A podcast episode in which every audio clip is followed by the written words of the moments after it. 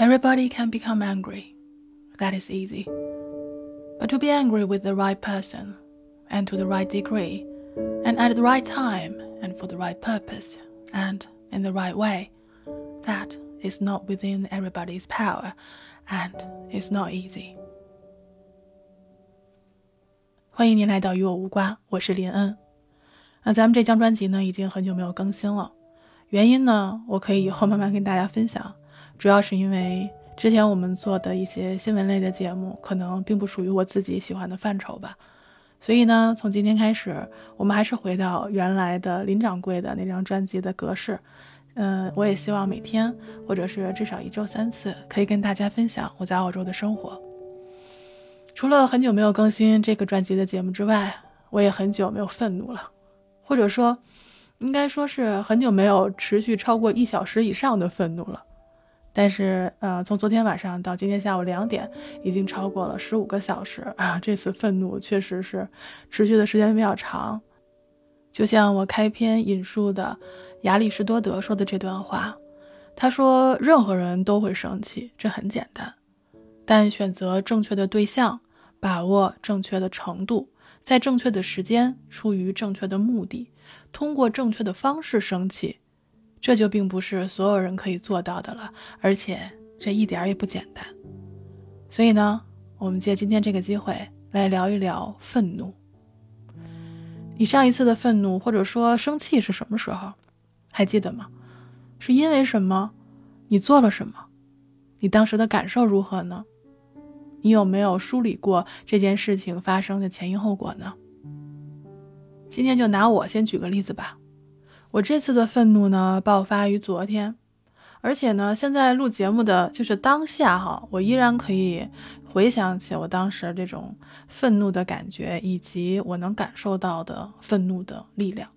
其实这次生气呢，是来自我们听友的开玩笑的一句话哈，而且呢，我知道他并没有恶意，但是我这次爆发，我总结了一下，应该。是被这句话点燃的，但不完全是因为他说话的内容。所以我当时在愤怒的情况下做了什么呢？我昨天晚上跟直播间的朋友们道了晚安，然后下播之后呢，就开始梳理愤怒的感受和原因。这期节目就是我对于这次的愤怒梳理的结果。每次想生气的时候，我都会问自己两个问题：我可以愤怒吗？我要如何表达愤怒？因为大家都知道，哈，愤怒造成的后果比我们的喜哀乐其实要大得多。而且也因为愤怒其实被我们污名化已经很久了，因为一提到愤怒，我们就会想到辱骂、暴力、对立、不包容、没修养等等等等。但我们其实忽略了愤怒本身也是一种力量。有时候我就会想。大家说你别生气的生气，和一个人充满生气的生气，是不是一个意思？就是说，这样一股力气，它充满了我们之后，我们要如何去表达和运用？其实这是一个值得思考的命题吧。就像刚才亚里士多德说的，愤怒需要选择正确的对象，把握正确的程度，在正确的时间，出于正确的目的，通过正确的方式。我第一次看到这句话的时候，我就觉得，我都生气了，我还要顾及这么多吗？难道不就是应该让对方知道我正在生气，我很愤怒，这才是重点吗？是吗？不是吗？是，不是？嗨，好冷的梗。所以我其实想说的是，我们真的会表达愤怒吗？我觉得不一定哦。我们来一条一条分析一下，好不好？就以我为例。第一个，我们来想一想，选择正确的对象。在直播间里啊，听友的一句话，林恩就爆炸了。而且呢，最近我都是处于这种易燃易爆的状态。真的是对方的一句玩笑就这么十恶不赦吗？虽然他的玩笑有点那个不合时宜啊，是十分的不合时宜啊，但是其实我觉得我愤怒的对象不一定是他，而是我自己。我们的直播间已经做了一年多了。我在想，我的目的达到了吗？只有一点点。家人和朋友其实都有劝我不要直播了，一天二十四小时，你都快连轴转了，你还得分一个小时出来直播跟人聊闲天儿，你休息休息行不行？我当然是知道休息是好的，这样呢有更多的时间去完成我想做的事情，但是我依旧舍不得我的初心，这可能也算是一种执拗吧。我总是在想，可以在一个网络的世界里，在直播间里。跟陌生的朋友和熟悉的人来聊一聊一天的生活。那我为什么愤怒？是因为我发现没有人听我说话了。直播间很热闹，说的人多，听的人少，各说各的。其实我觉得都归结于我的纵容和无所作为吧。所以我自己是我愤怒的对象。这是第一点。第二点，把握正确的程度，不指责，但是需要说出我的感受。这次愤怒，我生气，我伤心，但我明白，我们需要做出改变。所以从今天开始，直播间不连麦，不闲聊，静默思考，因为我需要先搞明白我要做什么，和我们能一起做点什么。第三点，在正确的时间。今天是 愤怒消解的第二天，所以我今天早上在群里解释了我生气的原委。第四点，我们需要出于正确的目的，那就是我知道我们的直播间需要改变。那通过什么样的正确方式呢？像现在我进行的录制，其实就是方式之一。这样呢？可以让我平时没有机会或者没有人听到的心声，可以在此记录下来。如果幸运的话，可能还会收到你的留言，你鼓励不鼓励，支持反对都好，能够说出我们心里想说的话，结交到一些平时的圈层之外的朋友，让生气带给自己更多的生气，其实也是重新找到一种平衡。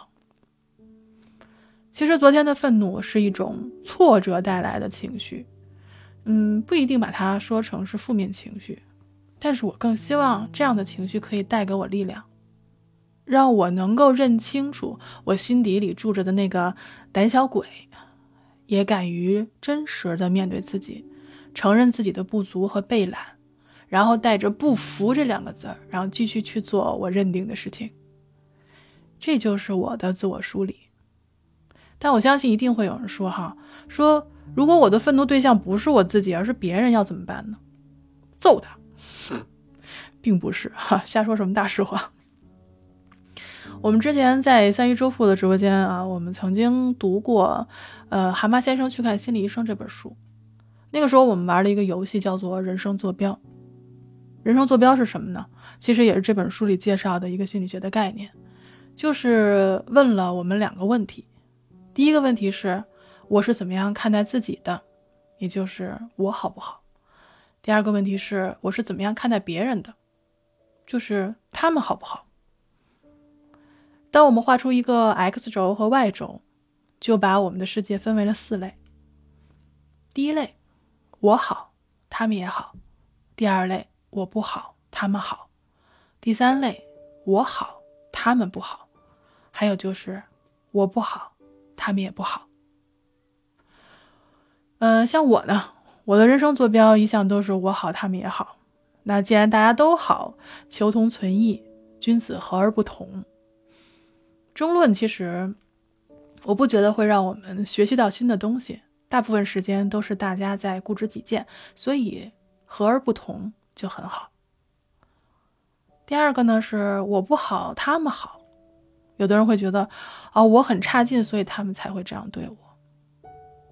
第三个部分会说，我好，他们不好，那就是我好，但是他们很垃圾的意思。还有就是没有人是好的，我们都很差劲。所以这个世界分为了大概四个人生坐标，不只是愤怒，其实生活里的很多一切的关键吧，都是从人生坐标开始的。因为很多时候，这种人生坐标是形成于在我们的童年时候，而一旦我们在童年决定了用哪一种态度和观点，那我们在随后的人生里都会始终坚持自己的选择。那这些态度和观点，最后将变成我们存在的底层架构。那以后我们就会依据这个而构建出一个自己的世界，不断的确认和支持这些信念和预期。所以，现在你能回答这个问题吗？第一个。你是怎么看待你自己的？你好吗？第二个，你是怎么看待别人的？他们好吗？当我们回答完这两个问题，或许我们就能开始慢慢的弄明白自己的心中所想，也能够慢慢的去看清楚自己的愤怒源自什么地方，是对于自己的，对于他人的。我们还可以问自己这样的一个问题：就是我们的愤怒是否可以转化为动力，转化为执行力，去解决这个问题？如果不甘心，那就去争取；如果你想放弃，那就敢于放弃，或者敢于坚持。那最近呢，我们也在追这个《苍兰诀》哈，因为大家那个看弹幕上有感谢编剧说说让男主有了嘴啊，意思是什么呢？就是既然两个人之间有了误会，张嘴去解释。那我们也一样，我们作为自己生活的主角，我们有嘴，我们也要有智慧。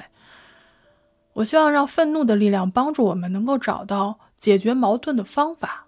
而不是将我们的愤怒倾泻给面前的人，或者是我们最亲近的人。有的人一定会说，愤怒毫无作用，解决不了任何事情；也有人说，愤怒其实不好也不坏；更有人说，愤怒是个双刃剑，伤人伤己。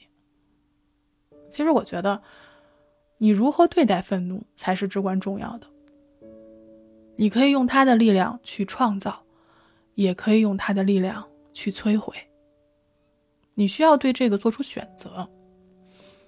那么回到我们之前，我延续了十五个小时的愤怒，我其实已经做出了自己的选择，那就是去接受、去理解、去创造、去成就。我接受我无力改变的，我去改变我力所能及的。希望我。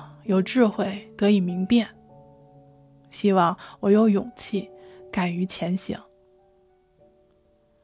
感谢你听我唠叨了这么多，你有什么想对我说的呢？我非常期待你的留言。